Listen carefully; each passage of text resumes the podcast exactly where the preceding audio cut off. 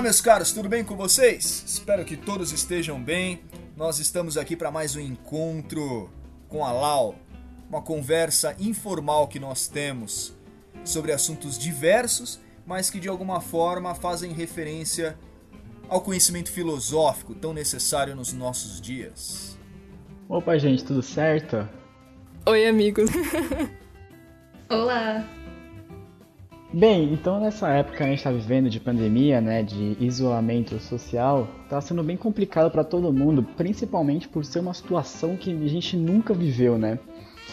E é basicamente esse tema de hoje, né? A mente das pessoas, a mentalidade da humanidade em meio à pandemia.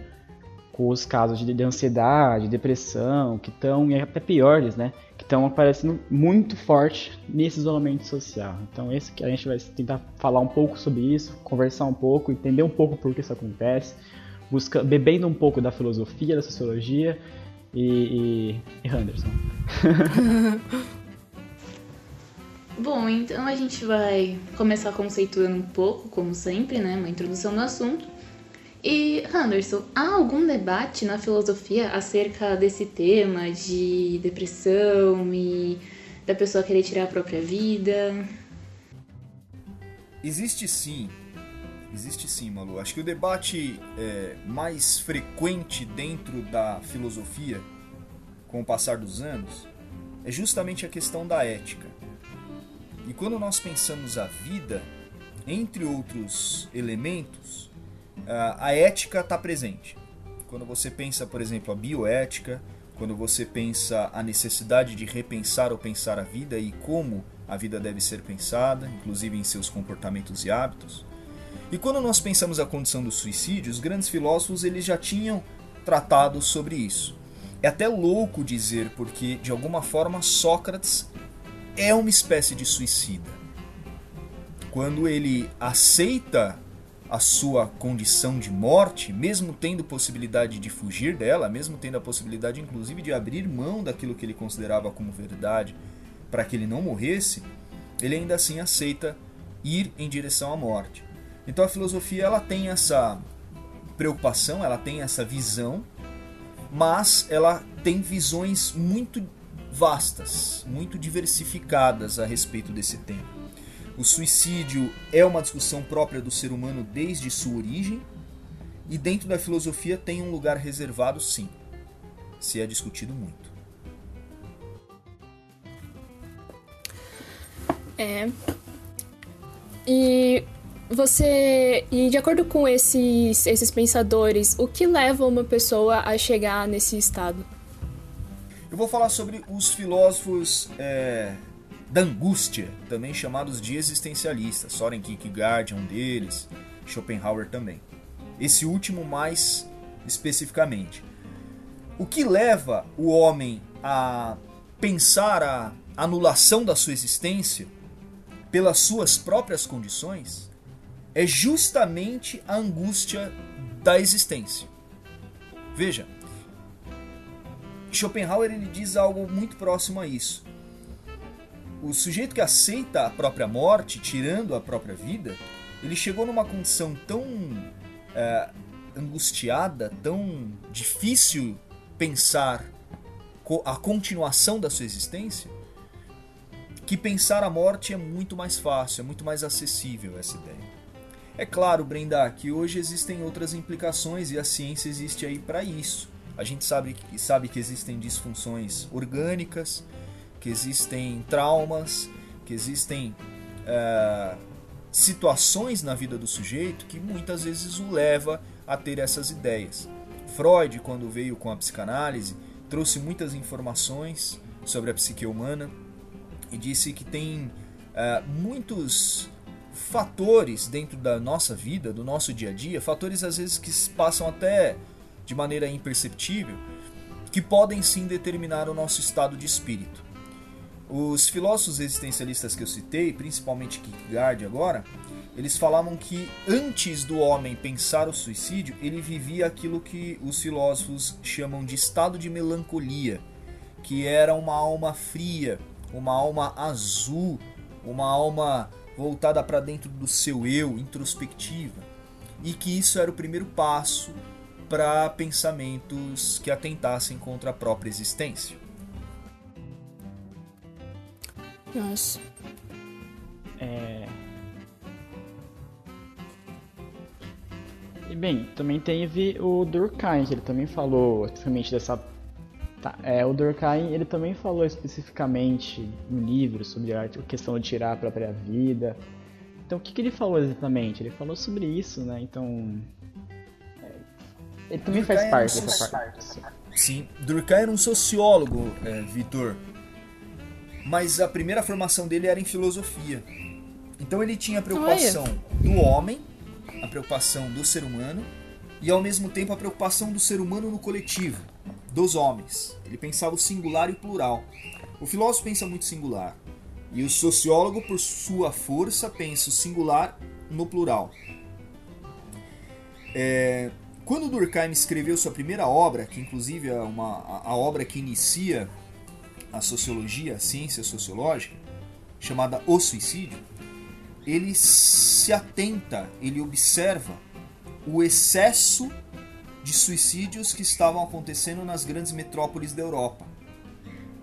E ele consegue observar e perceber que parte significativa das pessoas que estavam se matando eram constituídas de operários, de pessoas que tinham uma carga excessiva de trabalho, de preocupações, de frustrações e que essas pessoas já não encontrando uma válvula de escape na sua vida, e aí eu gostaria que o ouvinte prestasse muita atenção nisso, essas pessoas não tinham nenhuma válvula de escape e também tinham laços de afeto muito fracos, elas não tinham por que continuar aqui. Ele percebe que muitos dos casos de pessoas que atentavam contra a própria vida tinham uma crença que não fazia elas pensarem a vida no pós-morte então era o caso de ele observar que tinha mais suicídio entre uh, protestantes, e aí ele não especifica exatamente qual a linha protestante, do que entre católicos. E por que, que ele fala que os católicos se matavam menos do que os protestantes? Porque os católicos eles ouviam nas missas, e é muito comum até hoje, os relatos que Dante Alighieri escreveu na obra O Suicídio, a, na obra A Divina Comédia, abordando sobre a questão do suicídio. E nessa obra, o último inferno, que é o inferno mais doloroso, mais infernal que possa existir, é constituído pelo, pelos suicidas. Então, quando o padre, no sermão da missa, é, falava como que seria o inferno dos suicidas, o sujeito que se tivesse ali na missa, pensando na condição ou na possibilidade dele atentar contra a sua vida, ele ouvia aquela descrição tão absurda, tão dramática, tão é, sofrível, que ele falava, pô, se eu tô sofrendo aqui, eu vou sofrer mais na outra existência, então é melhor eu permanecer por aqui. E pelo menos herdar aí o purgatório ou o céu, pela divina misericórdia divina. Nossa, devia ser uma tortura para ele, né? É, ele pensamento de, de ficar, nossa senhora, minha vida é horrível, só que eu não. Eu não posso fugir eu, dela, eu né? eu não quero que seja pior. Ah, menino, se vocês observarem o cristianismo, ele, ele entende a condição da, da cruzada. Né? Para o cristão, tudo é uma grande cruzada. E isso é interessante no cristianismo e até muito positivo. Isso é válido. O cristianismo ele entende que a, que a existência dele se dá por uma grande cruzada. Todo cristão vê a vida dele como uma grande cruzada. É, luta, batalha e vencer no final. Isso é válido. É. Tanto...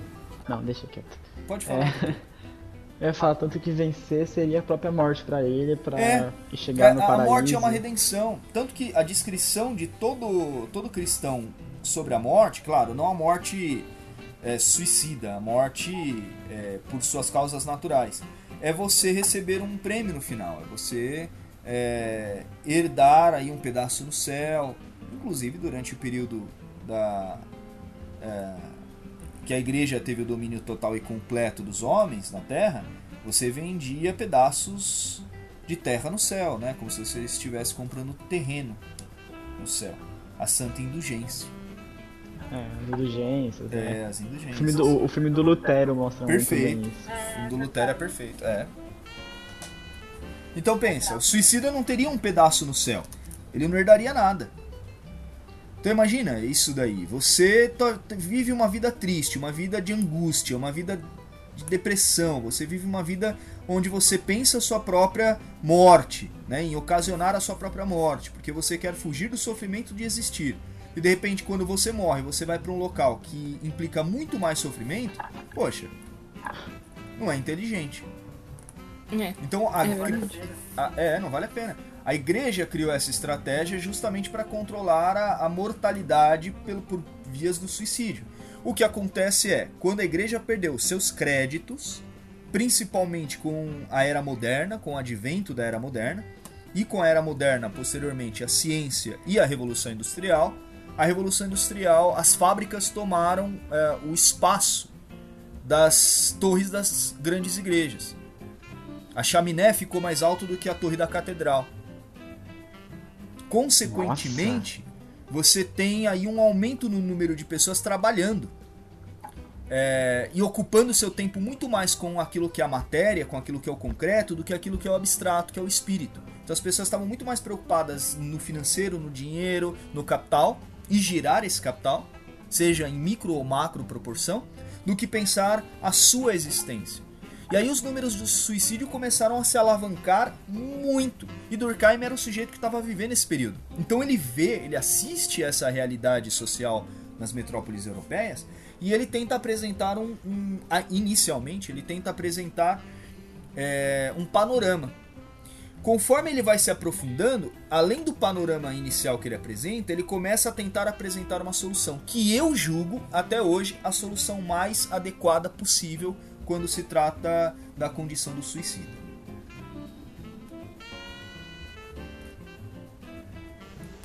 E qual seria essa solução? Eu tava esperando. Eu, não sabia se aguardar pro final É, isso eu tava esperando é... justamente isso. Eu, tava, é, eu falei assim, eu vou, eu vou parar por aqui pra ver se alguém vai perguntar. A solução é crie laços de afeto.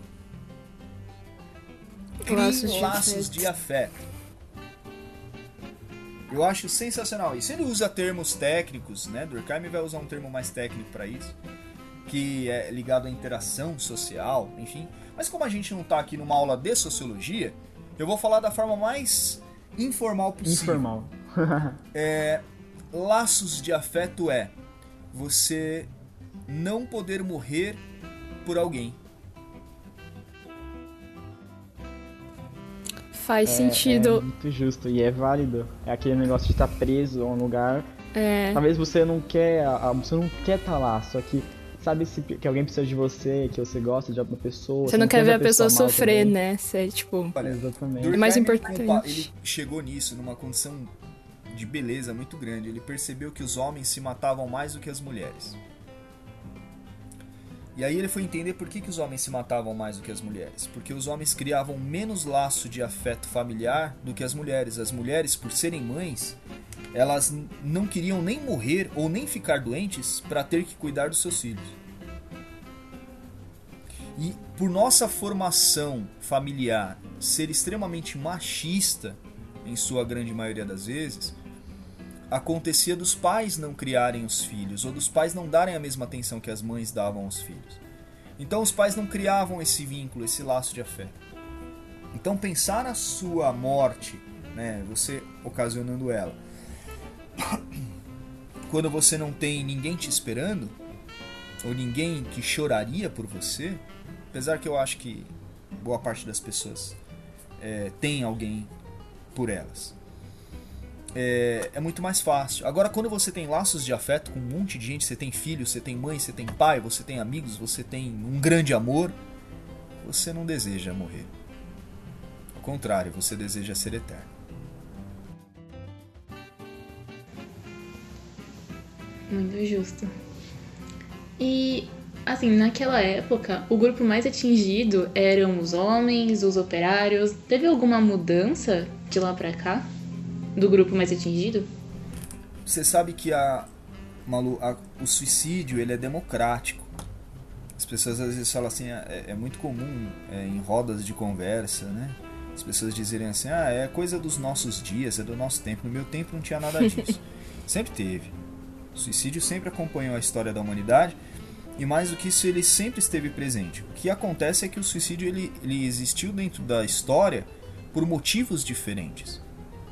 Por situações diferentes, mas quase sempre na mesma origem origem de uma alma melancólica, de uma alma que necessita é, de algo, que necessita preencher um vazio que há dentro de si.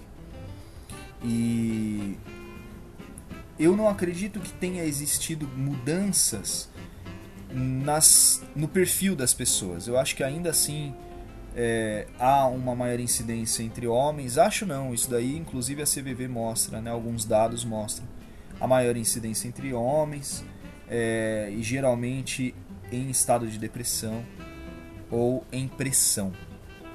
Veja, eu não usei o mesmo termo, pressão e depressão. Mas há também hoje um número muito elevado de, de casos com mulheres. É, os registros nos mostram que um suicida que concretiza aquilo que ele que ele se empenhou, ele já tinha avisado antes para a família ou para os amigos que ele faria, então não existe aquele papo de que ah, ele só está falando, ele fala, mas ele não vai fazer. Não, é uma ideia e se ele explanou essa ideia, se ele trouxe essa ideia para a linguagem, se ele expressou essa ideia em algum momento, é importante demais ter atenção sobre essa pessoa e buscar ajuda para ela. É. Não é aquele negócio de o cachorro que ladra, ladra é, no Exatamente, Vitor. E que, na verdade, isso além de ser um senso mesmo. comum tremendo, demonstra uma falta de empatia muito grande das pessoas. É, é muito comum as pessoas falarem assim, olha, é, tem, principalmente mais velhas, né? Tem depressão quem quer. Não, não, não. Isso é democrático, independe da condição do sujeito. Depende da, da onde o sujeito está. É porque não existe apenas um tipo de depressão. As pessoas acham que o sujeito que vive por depressão ele deita em cima de uma cama e ele não levanta o dia inteiro. E não necessariamente todas as pessoas terão depressão do mesmo jeito, do mesmo modo. Pode sim acontecer daquele cara que continua ativo, trabalhando, cuida da família, da casa e tem uma depressão muito grande que faz com que muitas vezes ele pense o fim da própria vida. O Durkheim, ele chegou a dividir o suicídio, né, em três tipos. É, você acha que esses tipos são realmente só, só esses que existem e se eles se aplicam atualmente também? Não, eles, é, esses três tipos de suicídio que Durkheim ele apresenta era baseado na pesquisa que ele teve durante o período em que ele estudou. A gente está falando final, do século XIX. Eu acredito que existem outros tipos e outros tipos de suicídio é, dos nossos dias. É, o suicídio anômico, o egoísta e o altruísta. É, mas a causa é sempre a mesma. A causa, no final das contas, é sempre a mesma. Eu, eu, eu, enxergo que a resposta disso não está na sociologia, mas está na filosofia. O que, que é a resposta, no final das contas? É o sujeito buscar preencher um vazio que há dentro dele. Você vê que louco, né? O Durkheim ele fala assim que no suicídio altruísta, o indivíduo ele busca uma redenção na vida, na próxima vida. São os homens bombas do, sei lá, do Estado Islâmico que decidem ali colocar 5 quilos de bomba no próprio corpo e explodir uma embaixada qualquer. Aquele sujeito que está fazendo aquilo, ele acredita que ele está morrendo por uma causa, e por morrer por essa causa ele se torna um mártir, se torna um grande herói, aquele que foi à frente, aquele que venceu, aquele que, de, que ficou como exemplo para os demais, e que ainda assim ele vai herdar um céu com uma quantidade de virgens em um local que emana água pelas pedras, leite e mel, quer dizer, tudo aquilo que não tem no deserto, né? Não tem acessível no deserto. Ele vai ter uma redenção de uma vida futura, de uma vida é, que ele vai gozar felicidade. Esse é o, é o altruísta que morre por uma, por uma causa, que morre por alguém. Se você observar com atenção, um guarda-costas guarda-costas ele é uma espécie de suicida. Ele dá a vida dele pela vida do, do sujeito que ele deve assegurar. E às vezes ele nem conhece a pessoa que ele está defendendo, que ele está protegendo. É, morrer por alguém que nós amamos, ou fazer a escolha de morrer por alguém que nós amamos. É um suicídio, não deixa de ser. Só que a causa desse suicídio não é igual aquele melancólico, aquele depressivo sujeito que se encontra no estado onde a existência dele já não vale mais a pena segundo a condição que ele criou para si. E detalhe, deixa eu só falar, quando eu falo a condição que ele criou para si, eu não estou dizendo que é responsabilidade ou culpa dele, longe disso, tá? Gostaria que o ouvinte tivesse aí a sensibilidade de entender quando eu falo a condição que ele criou para si é, é de pensamento, né? o pensamento que ele de certa forma teve. Freud dizia uma frase curiosa. Freud dizia que todos nós, em algum momento, em algum momento, vamos pensar no suicídio. Todos nós, na nossa vida, em algum momento, pensar, vamos pensar sobre isso. A diferença é quem alimenta e quem não. Essa é a diferença. E eu, como filósofo, preciso dizer: nós precisamos ter o controle sobre nós. É o conhece-te a ti mesmo. Você precisa ter um controle sobre você, sobre o que você pensa. Se você não tiver esse controle, a possibilidade de você ser fortemente influenciado por diversos tipos de pensamento, inclusive por esses, é muito grande. E falando em questão da sociedade, né, do grupo, que impacto que o suicídio acaba gerando no grupo, na sociedade? Refaz a pergunta, Vitor, por favor.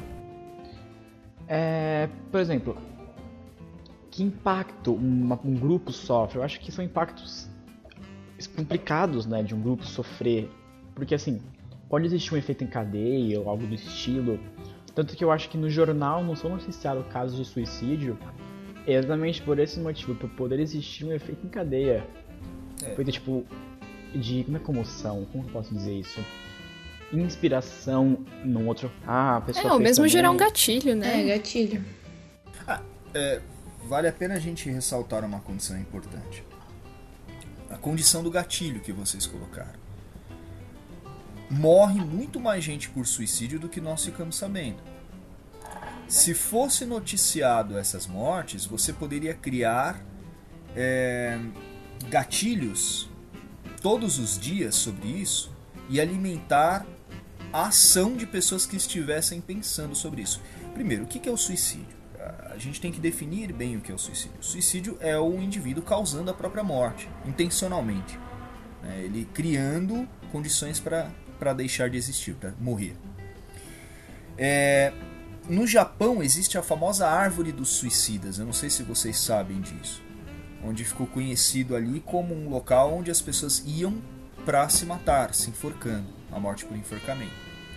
E hoje o governo japonês precisou criar uma estrutura principalmente por respeito à vida, que eu achei é, extremamente interessante isso que o governo japonês fez, eles criaram uma estrutura que garanta que as pessoas não consigam acessar a árvore, porque essa árvore ficava dentro de um parque, no outro dia de manhã você encontrava uma pessoa dependurada ali, enforcada é, tirava a pessoa, enfim, passada uma semana você encontrava outra pessoa ali, porque aquela árvore ficou conhecida como árvore dos suicidas, ela virou um marco. E a gente tem que entender que o suicida ele tem fatores de perturbação mental, ele tem depressão, ele tem a perturbação bipolar, esquizofrenia, é, muitas vezes tem a questão das drogas envolvidas, né? seja o alcoolismo ou qualquer outras drogas, inclusive remédios. E ele é um sujeito que, por ter essas perturbações mentais, ele pode agir por impulso. E é o grande ponto hoje do nosso da nossa conversa. O suicida, ele age muitas vezes por impulso. Isso não quer dizer que ele já não pensou sobre isso, mas que na ação será por impulso. Se nós conseguirmos prestar ajuda que deve ser prestada justamente quando ele está alimentando essas ideias dentro dele, você consegue diminuir esse impulso. Muitos indivíduos que agem é, em prol da destruição da sua própria vida e não conseguem, quando eles voltam é, para casa depois de um período dentro do hospital, enfim, eles estão envergonhados, eles estão é, numa situação muito pior do que quando eles estavam é, no período em que eles alimentavam essa ideia. E por que isso? Justamente porque eles agiram por um impulso. se nós conseguirmos ajudar essas pessoas durante esse período de tempo entre alimentar a ideia e agir por impulso, a gente salva muitas vidas. E é isso que é. o CVV consegue entender. Tanto que se você escrever, faça um teste, escreve a palavra suicídio no Google. Se você escrever a palavra suicídio no, no Google, a primeira coisa que vai aparecer é o Centro de Valorização à Vida. Vai aparecer imediatamente o telefone. Vai aparecer assim: encontre ah, ajuda. Realmente? Fale com o um profissional hoje. Centro de Valorização à Vida. 188. É exatamente isso que aparece. É, e é muito legal essa ideia, porque entende-se que o sujeito que colocou de repente num, numa pesquisa sobre suicídio é porque pensou. E aí faz sentido aquilo que Freud falou. Em algum momento nós vamos pensar sobre suicídio na nossa vida. Quem é o CVV? Quem que é o Centro de Valorização à Vida? É justamente uma organização de pessoas que estão à disposição 24 horas de ajudar aquelas que estão alimentando essas ideias. É, realmente é o suporte que estão dando, principalmente nos últimos tempos, para a questão do suicídio, para a questão do CVV, é, tá sendo absurdo e é uma coisa muito boa. Aquilo que. Desculpa, voltando um pouquinho atrás, um comentário rápido. Naquela parte que falou daquela floresta do suicídio da árvore. Teve um youtuber em 2018 que foi lá e caçoou de um corpo. E aí virou uma baita polêmica, né? Porque, né? É. Tinha uma pessoa lá e o cara foi lá e zoou a pessoa, zoou, no, filmou, tá ligado? Então a gente mostra também como o ser humano fica estranho uma situação assim, uma coisa desumana, sabe? É, é assustador. A banalização da vida. Exatamente. Só esse parênteses mesmo que eu queria muito, Vitor, muito do, da condição do suicídio dos nossos dias se dá justamente pela banalização da vida. Eu acho o Durkheim preciso quando ele fala que a falta de laços afetivos no indivíduo que está pensando a própria morte por sua intenção. É, mas eu entendo que além disso existe também a condição da banalização da, da, da sua existência e da existência do outro. Eu acredito muito que os meios de acesso às informações, quando usados de maneira negativa, eles podem favorecer muito para que esse fenômeno social ele aconteça é, em escala muito, muito maior, muito grande. É... Não que eu acredito que deva existir uma censura, principalmente na internet. Mas hoje em dia é muito fácil você acessar informações pesadas, informações negativas. Né? Fotos, vídeos de pessoas que se matam e que morrem. É... as pessoas muitas vezes elas vão em busca disso na internet, quando elas estão alimentando essas ideias. O primeiro passo que eu dou, e se você que está me ouvindo agora é, é uma pessoa que está nessa condição, o primeiro passo que eu dou é buscar se afastar de tudo isso, tudo que te leva para baixo, tudo que te coloca numa situação é, de tristeza, de melancolia. Cuidado com as músicas que se ouve, cuidado com as conversas que se tem, com as fotos, com os vídeos que se assiste. A internet é um poço que não tem fim.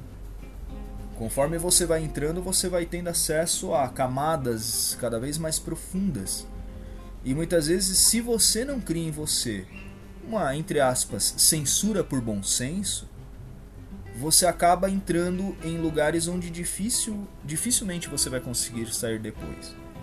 Então, como uma sugestão, e uma sugestão de quem conhece isso de forma profunda, Seja cuidadoso com as coisas que você vê, com que você ouve, busca colocar um certo otimismo na sua vida, trazendo isso para uma linguagem é, numa linha mais é,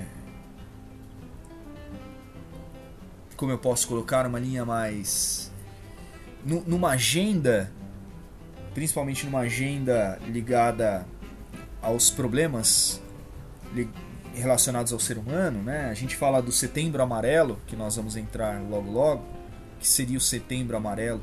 Seria justamente um período do mês onde nós falamos sobre o assunto e combatemos ele. E por que amarelo? Porque é luz, porque é cor, porque é sol. Inclusive o sol da vitamina D que combate a depressão. e o melancólico foge do sol, foge do dia, foge da luz. Coloca luz na sua vida, coloca cores mais claras na sua existência. Isso vai te trazer pro bem.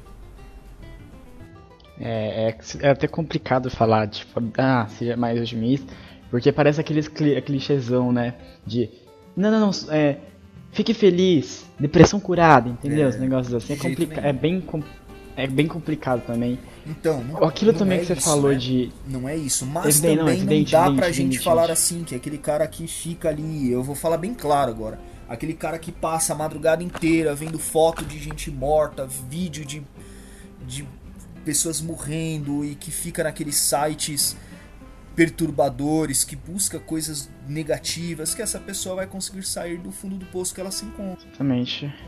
E como que uma pessoa tem que agir contra isso? Tipo, você é amigo de uma pessoa e a pessoa, ela, por exemplo, ela fica vendo foto assim, ou Excelente música. essa pergunta, Vitor. Gostei muito porque pode. Eu acho, eu acho interessante, É, exatamente. acho. Acho que essa pergunta foi muito capciosa. Eu acho que primeiro é ouvir. Ouve a pessoa, ouve ela com atenção. Não, não ouve pra dar uma resposta, ouve pra entender, pra compreender. Eu acho que a gente tem que começar a é, emprestar o nosso ouvido, emprestar a nossa escuta para as pessoas. Primeiro para que elas possam se ouvir. Quando eu falo algo para você, eu ouço o meu pensamento. Então é um desabafo, uma catarse.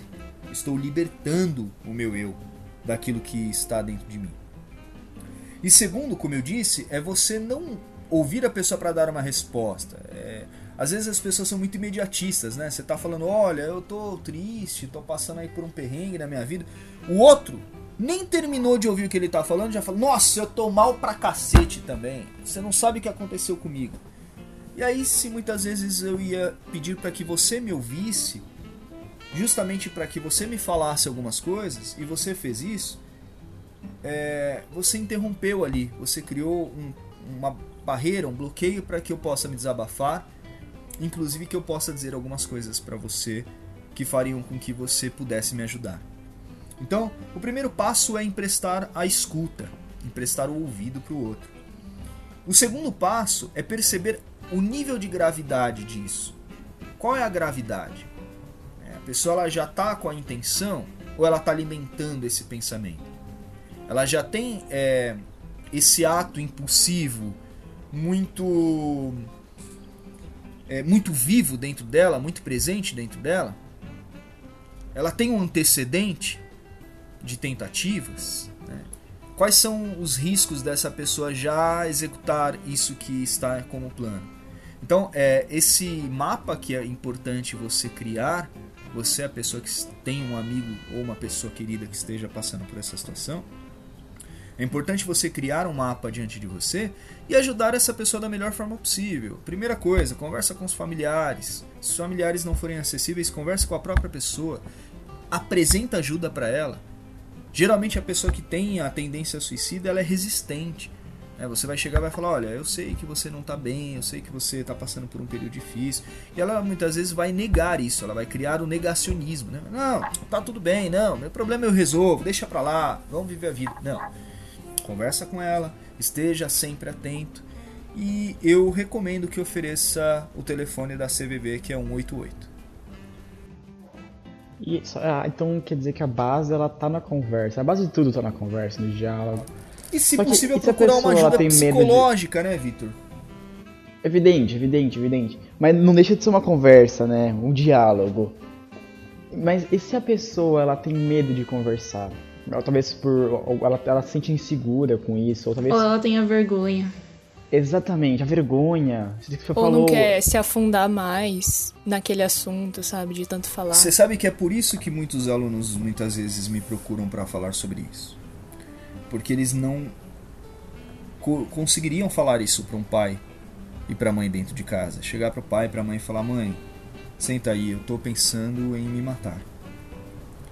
É claro que a gente sabe que existem pais e pais, mas geralmente um pai não reagiria muito bem ao ouvir isso, né? Iria muitas vezes dizer: "É, tá vendo? Maria, quando eu falo pra você que esse moleque fica muito tempo na internet, Internet, celular. No celular. É... Ah, é falta de Deus, tá vendo? Se for pra igreja comigo, tá aí, ó. Se fosse pra igreja, não teria esse pensamento, né, Janete? É isso.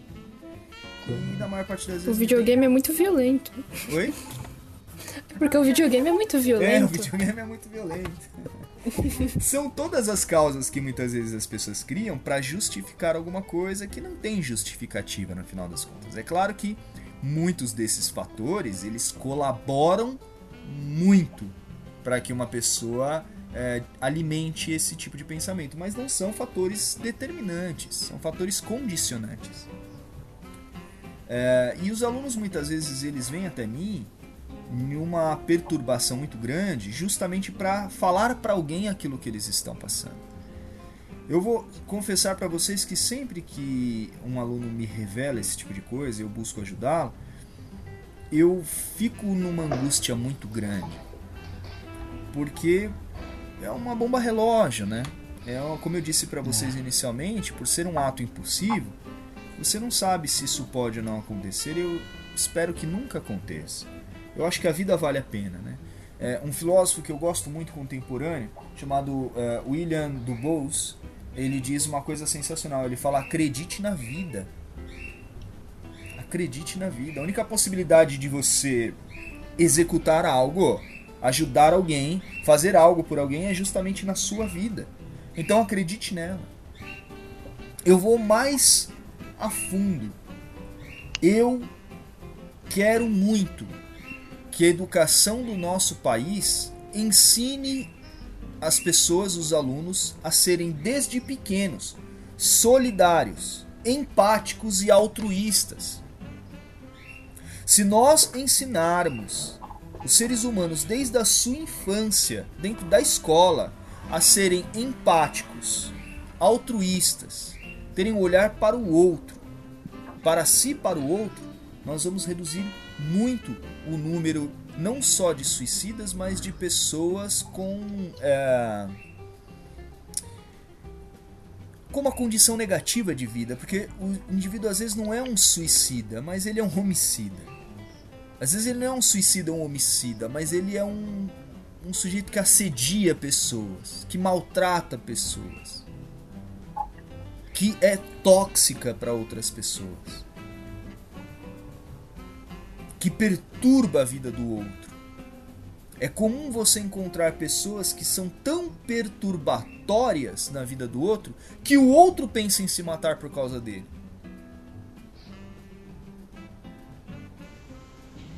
A questão do bullying, né, também. A questão que do bullying é justamente, olha, é, eu não bullying sei, é perfeito, mas acho que você é, leu minha mente, é porque eu tava pensando justamente nisso. E aí se você pega o histórico muitas vezes do garoto que pratica o bullying com o outro, você pega o histórico dele, é um pai violento dentro de casa.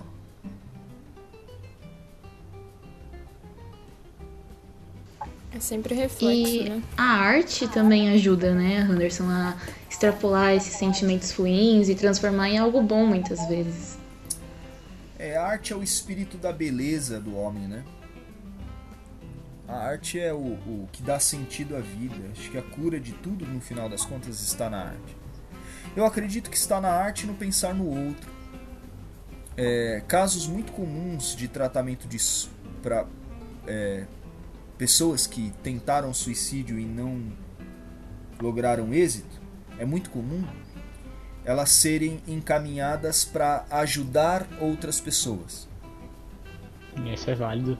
É, Tipo, casa de repouso, é. Isso, exatamente. Assim. Exatamente. Hospital do válido. câncer, hospital, hospitais é, que precisam de voluntários. E aí acontece dois, dois grandes. é, duas grandes condições na cabeça desse sujeito que fazem ele repensar a própria vida. E do qual eu quero passar para vocês. Primeiro, ele começa a criar laços de afeto. Como eu disse anteriormente. E segundo, ele começa a dar sentido à própria vida. Ele começa a entender que a existência dele é necessária, nem que seja para ele ajudar pessoas que ele sequer conhece. Ô, Anderson, e isso que você disse é meio que a gente pensar que a nossa própria vida não é nossa, né? Ela é mais dos outros que nossa. É aquela discussão clássica da sociologia, né? O quanto nós somos condicionados pelo outro e o quanto nós podemos condicionar também outras pessoas. É isso, acho que você foi bem pontual nisso que você disse, Breno. É muito isso, né? Nós somos muito mais do outro do que de nós próprios. Existem momentos da vida onde as pessoas pensam mais o suicídio. É, que é na adolescência e na velhice. Adolescência porque naturalmente é um vazio muito grande junto com uma mistura hormonal absurda. Você não é mais criança, você ainda não é completamente adulto, e há uma condição orgânica que faz com que seus hormônios estejam ali em transformação constante. Então, é, uma autoestima muito baixa, traumas de infância que começam a ser compreendidos na fase adulta da vida, na primeira fase de adultice da vida. E aí o indivíduo vai se percebendo, vai se sentindo, vai se compreendendo e muitas vezes causa um estado melancólico em sua alma. E ele pode vir a desenvolver pensamentos é, cada vez mais negativos. E o último deles é o suicídio. O suicídio é o, o assentamento final de pensamentos negativos. Antes disso tem tortura, tem automutilação, tem, enfim, uma série de outros fatores. É, e na fase da velhice, onde o sujeito ele já não acha que ele produz mais nada, ele já não acha que ele serve para mais nada, e se ele morrer, tanto fez, tanto faz. No mundo inteiro, as duas maiores é, faixas etárias onde as pessoas atentam contra a própria vida é justamente no início da vida e no final dela. Porque no restante do tempo você está da sua vida você está ocupado. E quando eu falo você está ocupado, você está ocupado com pessoas. Você está se ocupando com as pessoas. Aí ah, eu volto mais uma vez no que Durkheim disse, os laços de afeto. E Anderson, você tinha falado, né, acabou citando a automutilação, né? O que, leva uma pessoa a se auto machucar, se autopunir? Geralmente está aliado à sua condição é, de percepção do, do próprio eu. Quando uma pessoa ela danifica o próprio corpo dela intencionalmente, quando ela faz isso com o desejo de se machucar, de se ferir, é porque ela já não ela, ela não se satisfaz consigo, ela não está bem consigo, ela olha para si, seja no espelho, seja nessa visão que temos, né, em olhar para você mesmo, e ela não quer, ela não quer ela, ela não quer estar consigo. Faz mal para ela, ela própria. E machucar a si mesmo torna-se algo até é, libertador, muitas vezes. É como se ela afogasse a tristeza que tem dentro para fora, né? Sim. Toda vez que você manifesta qualquer coisa que está dentro do seu eu, você manifesta com aquilo que você está sentindo. Então, uma pessoa que ela machuca o próprio corpo dela, é numa intenção de destruir o próprio eu. De tal forma e de tal maneira que ela não quer destruir mais nada além dela própria. Ela quer destruir a si. É um estado de depressão, é um estado de aprofundamento melancólico da alma. É, é importante restringir o acesso aos métodos que essa pessoa tem de, de automutilação, de suicídio e buscar um tratamento, um tratamento profissional. Não é esse papo de que o padre, o pastor, o pai de santo e o rabino vão dar a cura simplesmente por uma oração que será feita. Eu acredito que a religião tem um papel fundamental nisso quando o sujeito é religioso. Ajuda muito. Se ele tem uma fé, se ele crê em algo, obviamente que isso vai ajudá-lo muito. Mas não é o tratamento inicial e nem o tratamento. É digamos assim, um tratamento adequado. Ô, Anderson, essa automutilação, ela pode vir de maneira não física, tipo, a pessoa se desvalorizar, entende? É mais ou menos a mesma coisa? É o mais comum, Brenda. Você quer ver as pessoas se automutilarem pra caramba sem sequer tirar um pingo de sangue do seu corpo?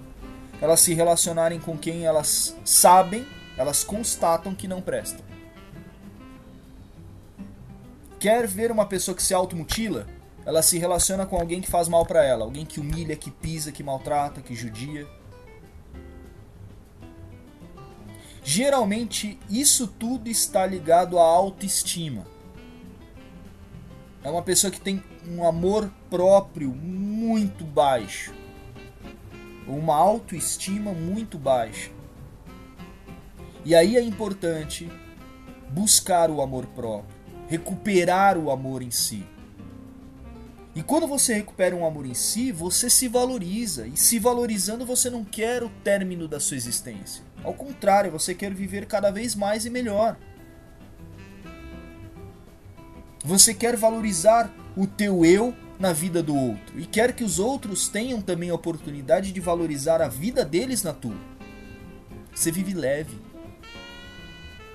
Você não espera e nem cobra nada de ninguém como você também faz com que as pessoas não cobrem ou não esperem muita coisa de você, porque ninguém tem nada de tão bom para dar para o outro a não ser a própria vida, o compartilhar da própria existência. Ninguém tem que viver sendo para o outro é, a âncora num navio afundando. As pessoas têm que compartilhar a própria vida juntas. E claro que se alguém muito próximo está numa condição muito difícil, abandonar ela nessa condição só demonstra egoísmo, mau caratismo. Ajudar as pessoas nessa condição, mesmo que a gente não tenha tantos laços afetivos assim, como por exemplo acontece muitas vezes comigo como professor e um aluno.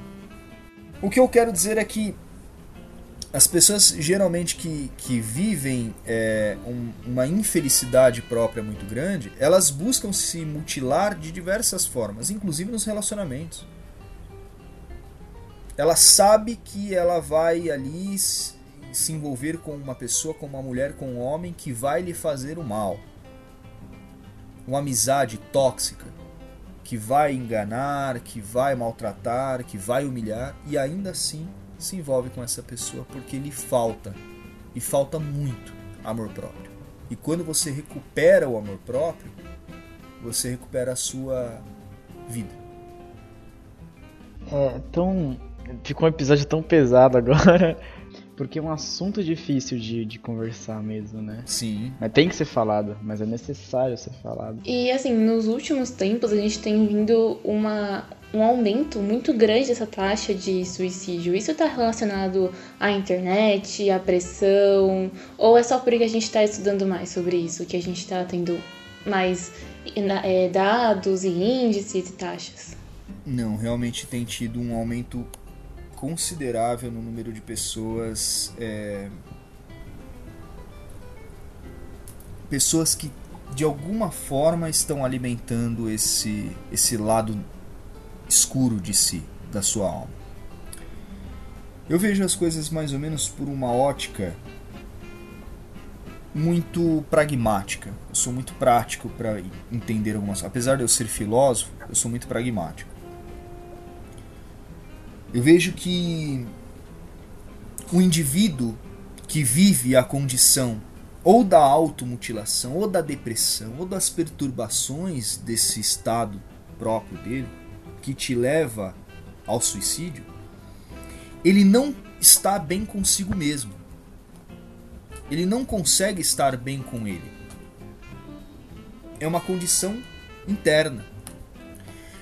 Imagine você um cara que não está bem consigo, ficar em casa durante tanto tempo.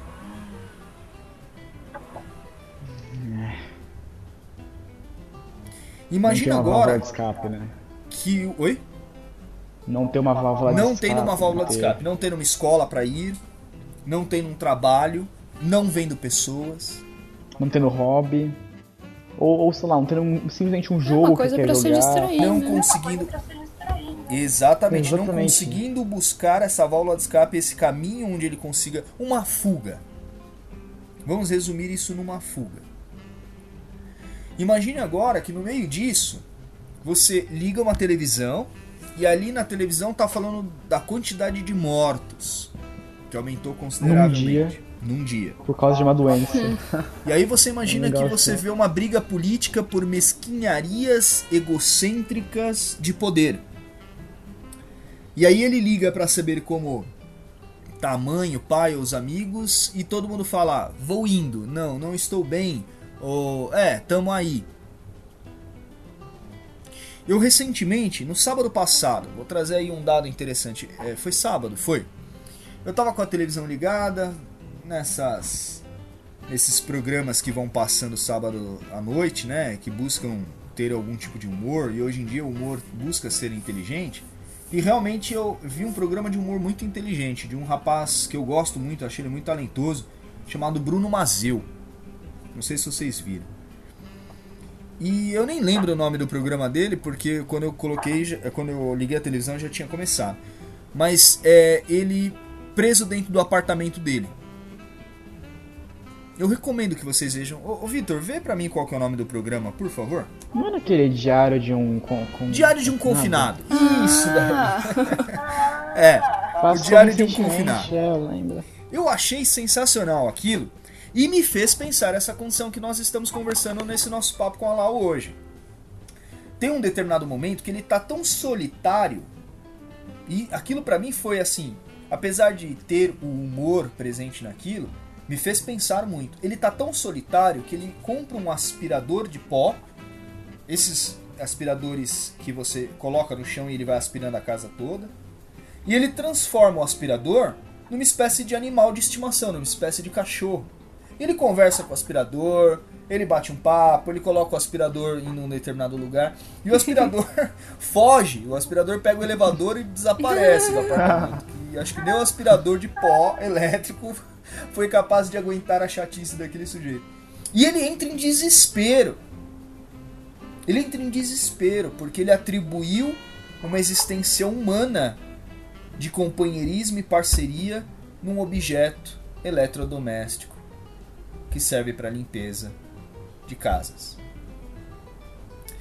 Por mais que isso tenha o lado humorístico, nos faz pensar muito, principalmente nesse período de confinados que estamos vivendo, de isolamento social, o quanto as pessoas são solitárias mesmo vivendo numa megalópole.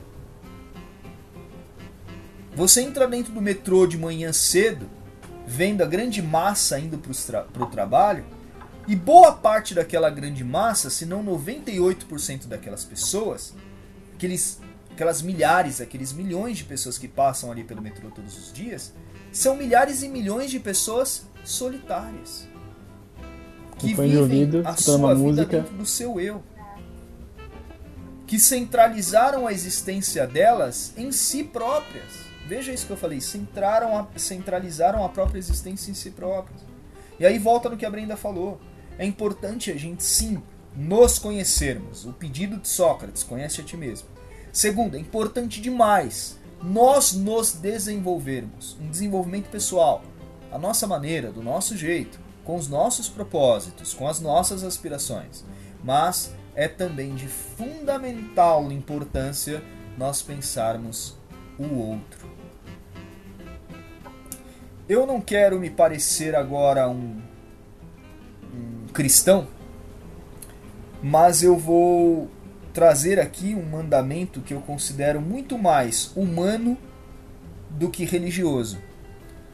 É, o mandamento é: amar ao próximo como a ti mesmo.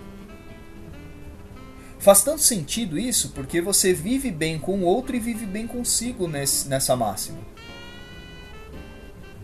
Você ama o outro e ama a si. Você tem empatia pelo outro. Você se coloca no lugar dele. E percebe que você não gostaria que executassem aquilo contigo, do mesmo jeito que você não irá executar com o outro, por saber que se fosse com você, não seria bom. Dessa forma, creio eu que quanto mais a gente puder ajudar pessoas que se encontram em estados é, de estar com a alma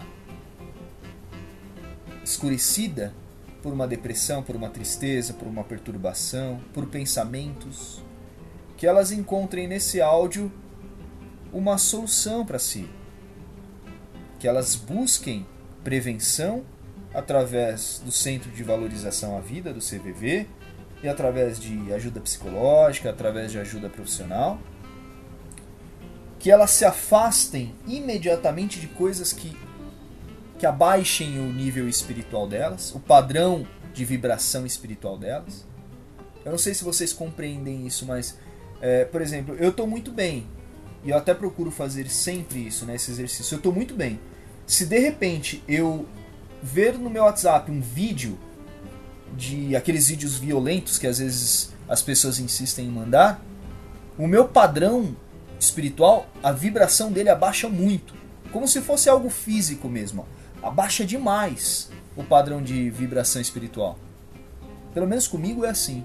Se eu estou numa boa, se eu estou bem, alegre, contente, ou, ou num dia, um dia típico, né, do dia a dia que você está vivendo, correndo, fazendo as coisas, eu, meu, liguei o WhatsApp, vi um vídeo que é violento, que é de alguém matando alguém, enfim, aquelas coisas que às vezes a gente recebe, imediatamente meu, meu padrão espiritual de vibração abaixa demais. Que as pessoas fujam de condições que abaixem o seu padrão de vibração espiritual. Que elas fujam disso, principalmente aquelas que nesse momento se encontram em pensamentos perturbatórios, aqueles pensamentos que insistem em aparecer, sabe? Você está no dia a dia, daqui a pouco você pensa uma coisa, você fala: "Meu, eu quero, pelo amor de Deus, eu quero me desviar desse pensamento, eu quero que ele nunca mais esteja na minha cabeça". Fuja de coisas que te levem a pensar o mal. E felizmente, né, infelizmente, depende do ponto de vista, a ignorância é uma benção. Você eu não acho. pensar um assunto. É ao mesmo tempo que é ruim, porque, por exemplo, aquele negócio de assassinato, no caso, você falou. A quantidade de assassinatos no Brasil é imensa. Só que se você for parar pra pensar é. em cada coisa, é. cada coisa você fica maluco. Óbvio, tem que ter o pensamento, tem que ter a, o senso voltado, né? Entender o, tentar entender o assunto, mas não buscar sempre. Por isso tem que a ignorância ter... é uma benção a capacidade de abstrair, né? O que é bom, o é. que é ruim. É, na verdade, acho que se a nossa educação ela fosse muito mais voltada para o desenvolvimento pessoal e social do que para você passar num teste, receber ali um canudo que coloque você numa posição social X, se ela valorizasse muito mais o indivíduo do que as instituições, se ela desse muito mais crédito ao valor humano do que ao capital, que nem existe no plano concreto exatamente, eu acredito que nós diminuiríamos muito o número de pessoas que vivem hoje com essa egrégora negativa eu acho que nós diminuiríamos muito as pessoas que estão nesse momento muito perturbadas, inclusive pensando o próprio suicídio.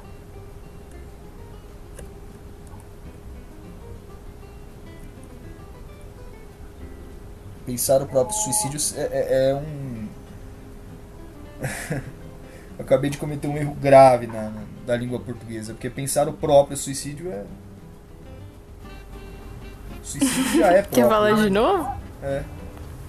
Edita isso, por favor, Vitor. O que é pra fazer? Eu não, eu não, entendi qual que é o erro. Não entendi, desculpa. Pensar o próprio, próprio suicídio. Ah, mas ah, se bem de suicídio, ah, você tem que falar se suicidar. Você não pode falar só suicidar. Por mais que suicidar seja assim mesmo. Bom a Melissa ponto. tava me falando isso outro dia e eu fiquei assim, ó. A conversa é, é informal. Exatamente, exatamente. Anderson, o que você falaria para uma pessoa que pensa em se suicidar? A princípio, eu iria ouvir tudo que ela tem a me dizer. Ouvir com tempo, ouvir com atenção, ouvir não trazendo nenhuma resposta para minha mente, mas buscando compreender não só o motivo dela pensar isso, como a possibilidade dela executar os que ela está pensando. Se for uma causa econômica, que é muito comum, como desemprego, extrema pobreza, buscar ajudá-la no fator material. Se for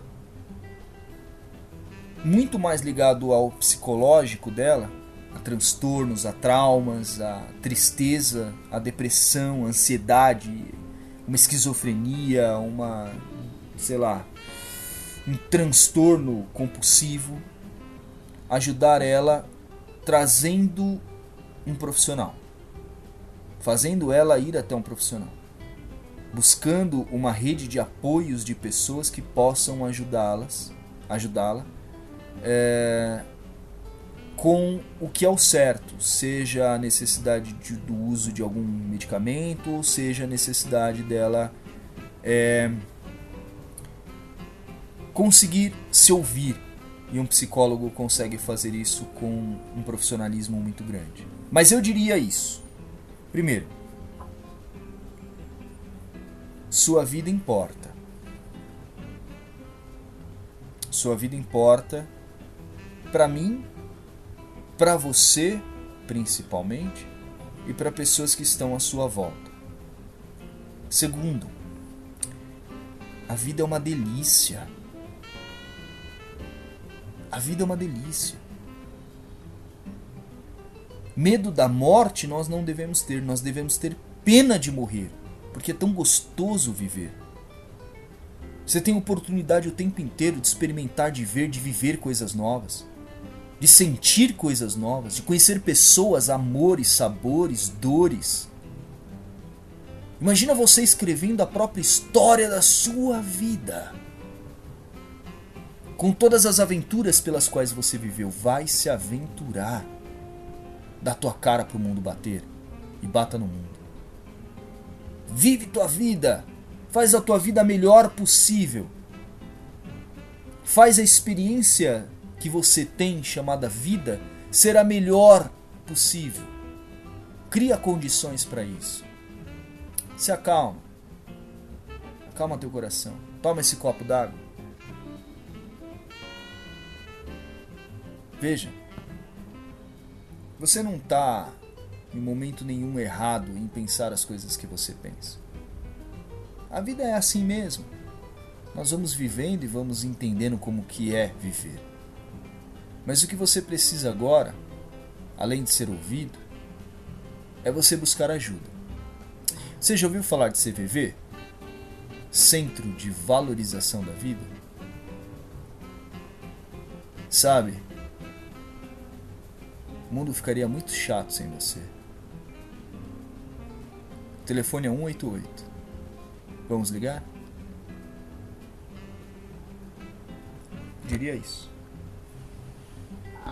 Eu sei que eu não sou nenhum. Eu não, tenho tudo tipo, que o Runners estudou em relação a isso, mas a, a minha contribuição para isso é, eu acho que para todas as pessoas é, é, falar, sabe? Falar que ama, brincar, falar que gosta. Porque eu não sei, por isso, eu, por isso que assim, eu, Victor, aqui, quem tá ouvindo não sabe disso, mas vocês que estão, vocês três que estão aqui, sabem que eu brinco, que eu faço piada, que eu eu gosto que as pessoas riam. Por quê? Porque eu, eu não sei quando uma coisa que eu falo, uma, uma piadinha, uma brincadeira, um, um ato de carinho, sabe? Alguma coisa assim que eu faço pode afetar uma pessoa, pode falar, tipo, a pessoa tá mal, pode deixar ela pra cima. É mostrar que você tá pode lá, né? Te, pode tirar um pensamento dela, mostrar que não só eu estou lá, mas como todas as pessoas que, que ela gosta estão lá também. Que eu sou só mais uma pessoa que ela gosta bastante, tá lá. Victor, Essa é a minha contribuição o cara só vai se matar. O cara só vai se matar se ele achar que a vida dele e ele não importa para mais ninguém. Se você Exatamente. der então, importância para as tá pessoas, Exatamente. Se você der importância para a pessoa, a importância que ela merece e que ela tem, pode ter certeza que automaticamente você ganhou um amigo e hum. você salvou a vida de alguém. É, é válido demais. é algo que eu carrego, é, esse que eu falei é algo que eu carrego pra minha vida. Que eu acho que uma coisa que, assim, é importante pra mim, porque me deixa melhor, assim, ver alguém rindo, e para as pessoas que faz bem. Quem não gosta de rir, né? Quem gosta de fazer uma piada? Eu acho que todo mundo gosta, né? Não sei. É, é gostoso, né? Você, você, por exemplo, nas minhas aulas, eu procuro o máximo possível trazer para vocês os temas que eu trago, que muitas vezes são pesados e etc. Eu procuro sempre trazê-los da maneira mais leve possível. Eu acho que parte da vida é levá-la com leveza. E aí fazer uma graça, uma brincadeira, é, uma sociedade sem secreta. muitos propósitos, é, interpretar ali os, os papéis que eu interpreto. e, e, fazer com que de alguma forma as pessoas sejam e se sintam valorizadas. Às vezes eu faço isso numa prova. Às vezes eu estou lendo uma prova, eu vejo um comentário ou outro, uma resposta, ou às vezes algo que alguém me escreva nos cantos em branco da prova que eu deixo de propósito. A Brenda fazendo Nunca escrevi uma conta pra ele resolver. Cantado Nunca escrevi um poema pro Anderson ler. E eu respondo. Meu Deus! Um poema pro Anderson ler. e eu respondo. Às vezes alguém escreve e ninguém responde. Né? Uau. Que episódio. Ficou um negócio. Ao mesmo tempo que pesado, a gente consegue levar porque é importante falar. É um negócio difícil de falar, né? Porque é um negócio que é delicado, é uma vida de uma pessoa. Mas é necessário falar com a humanidade. É. Evitar falar é pior, né? Evitar falar é pior, exatamente, exatamente. É, jogar para debaixo do tapete, né? Acumular uma bola de neve. É. E é um perigo. E é um perigo, porque aí quando o sujeito ele tiver o primeiro acesso dele é, de impulso, ele vai fazer.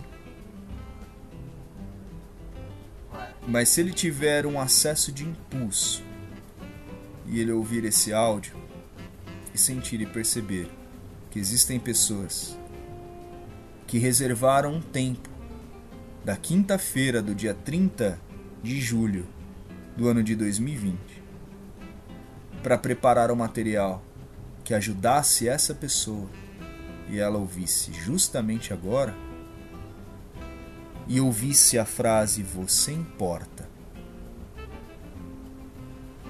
Talvez ela procure ajuda ligando no 188. E se ela me conhecer, eu tenho Facebook, WhatsApp, e-mail, telefone e agora, meninos e meninas, Instagram. Cria o Instagram. Cria o Instagram. Meu Deus. Deus. Eu fiz o Instagram. Eu fiz o Instagram. Eu vou seguir agora, não, que isso. Não, juro. Juro que eu fiz o Instagram. E agora é o seguinte, vou virar blogueirinha. Tô nem aí.